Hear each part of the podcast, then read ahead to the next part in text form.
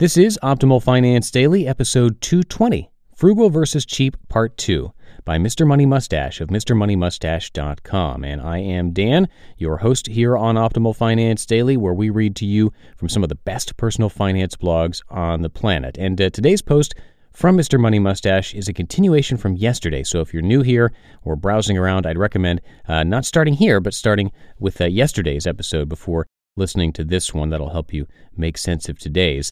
Uh, that is episode 219. And really quick, before we get going, today is our last episode of the year, which means this is your last chance to be on our mailing list and be entered into a raffle to win a book from us on January 1st. So to join our weekly newsletter and have a chance to win, come by oldpodcast.com and enter your email address. I will also give you a quick reminder about that at the end of the show. So for now, let's continue yesterday's post as we optimize your life. Frugal versus Cheap, Part 2, by Mr. Money Mustache of MrMoneyMustache.com. Don't spend on yourself, but don't be afraid to spend on others. When you're on a first date or out with friends, it may be perfectly appropriate to pick up the tab, spontaneously buy pitchers of beer, and otherwise burn off a week's worth of grocery money in four hours. And do it without worrying a bit because you know you can afford it in the long run. If you do it right, you're buying experiences you'll remember for a lifetime and building friendships of similar longevity. The key is in what you do between these lifetime experiences. If you attempt to recreate them in the same way every weekend, you're just building your career as an alcoholic. If you also pamper yourself with iPads, massages, and salon haircuts on the off days, you're just creating a person who needs pampers. So you can selectively spend to capture those fleeting good times, but live more like a Spartan warrior when nobody's around. Make fun of yourself, but don't embarrass others. On a typical day, I can be seen biking around town in a paint splattered lumberjack shirt, patch jeans, and work boots, pulling a bike trailer full of groceries and or power tools. To me, it feels more showy than a Mercedes because I'm out riding in the sun while everyone else works. But the Mercedes drivers passing me may think I'm an unemployed hooligan. Occasionally, I'll show up at the school to meet my son in this condition, and I find the other parents are dressed in their office worker or doctor or teacher clothing. Nobody seems to care at all, and I get a huge running hug from the boy when I arrive. On the other hand, if I had a teenage daughter giving the valedictorian speech at the high school, I might not show up in my painting clothes. And at a restaurant, I never ask strangers for their leftovers, no matter how yummy they might look. It's because these actions would embarrass others, and so my frugality would be inflicting pain on others even if I enjoyed it myself. It would become cheapness. Use social responsibility as a guide. If you forego German SUV ownership, you're not hurting society. In fact, you're probably helping by eliminating a bunch of mining and fossil fuel burning.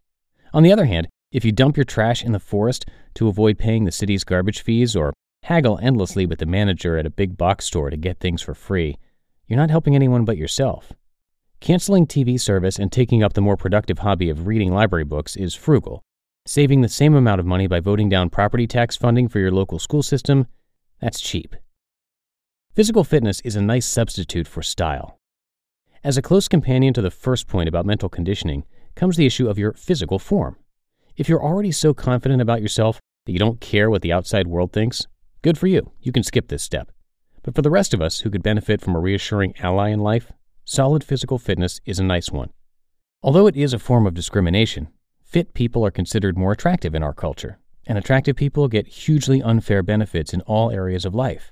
Dating, business hiring, and promotion and even presidential elections are strongly influenced not just by how competent people are, but also on the pure physical impression they make.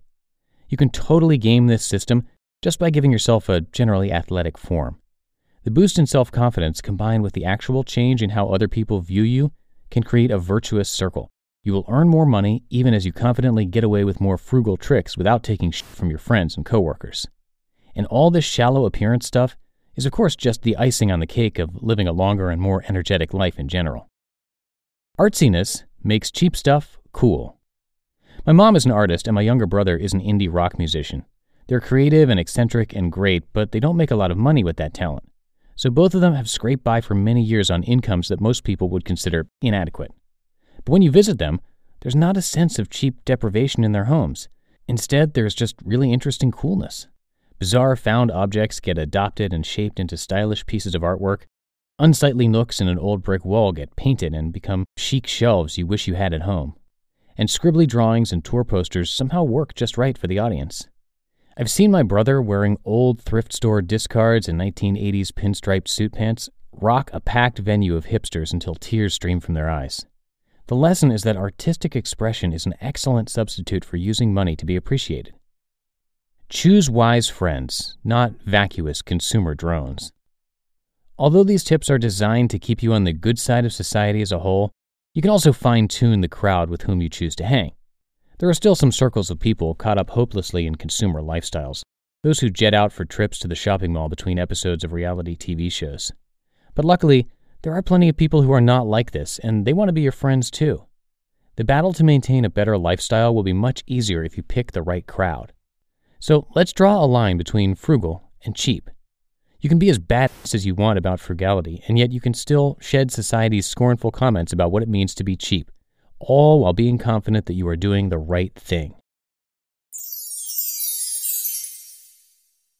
You just listened to part two of the post titled Frugal versus Cheap by Mr. Money Mustache of MrMoneyMustache.com.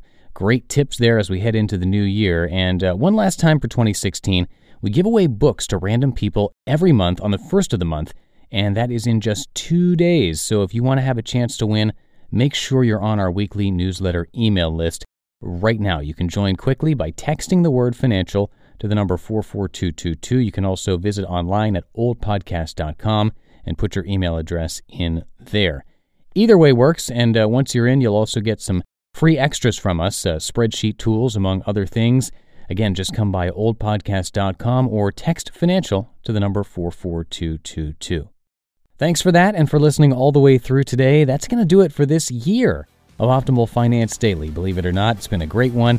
Have a happy new year, and I'll see you in 2017 where your optimal life awaits.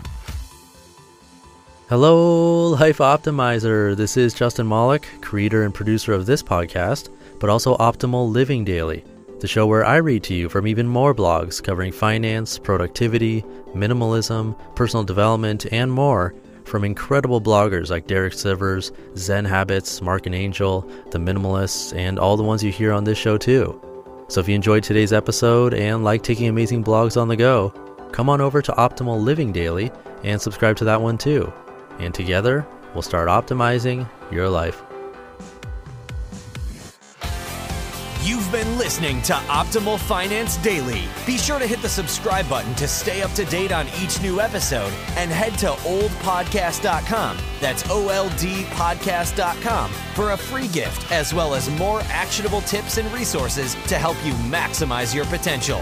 Thanks for joining us and remember, your optimal life awaits.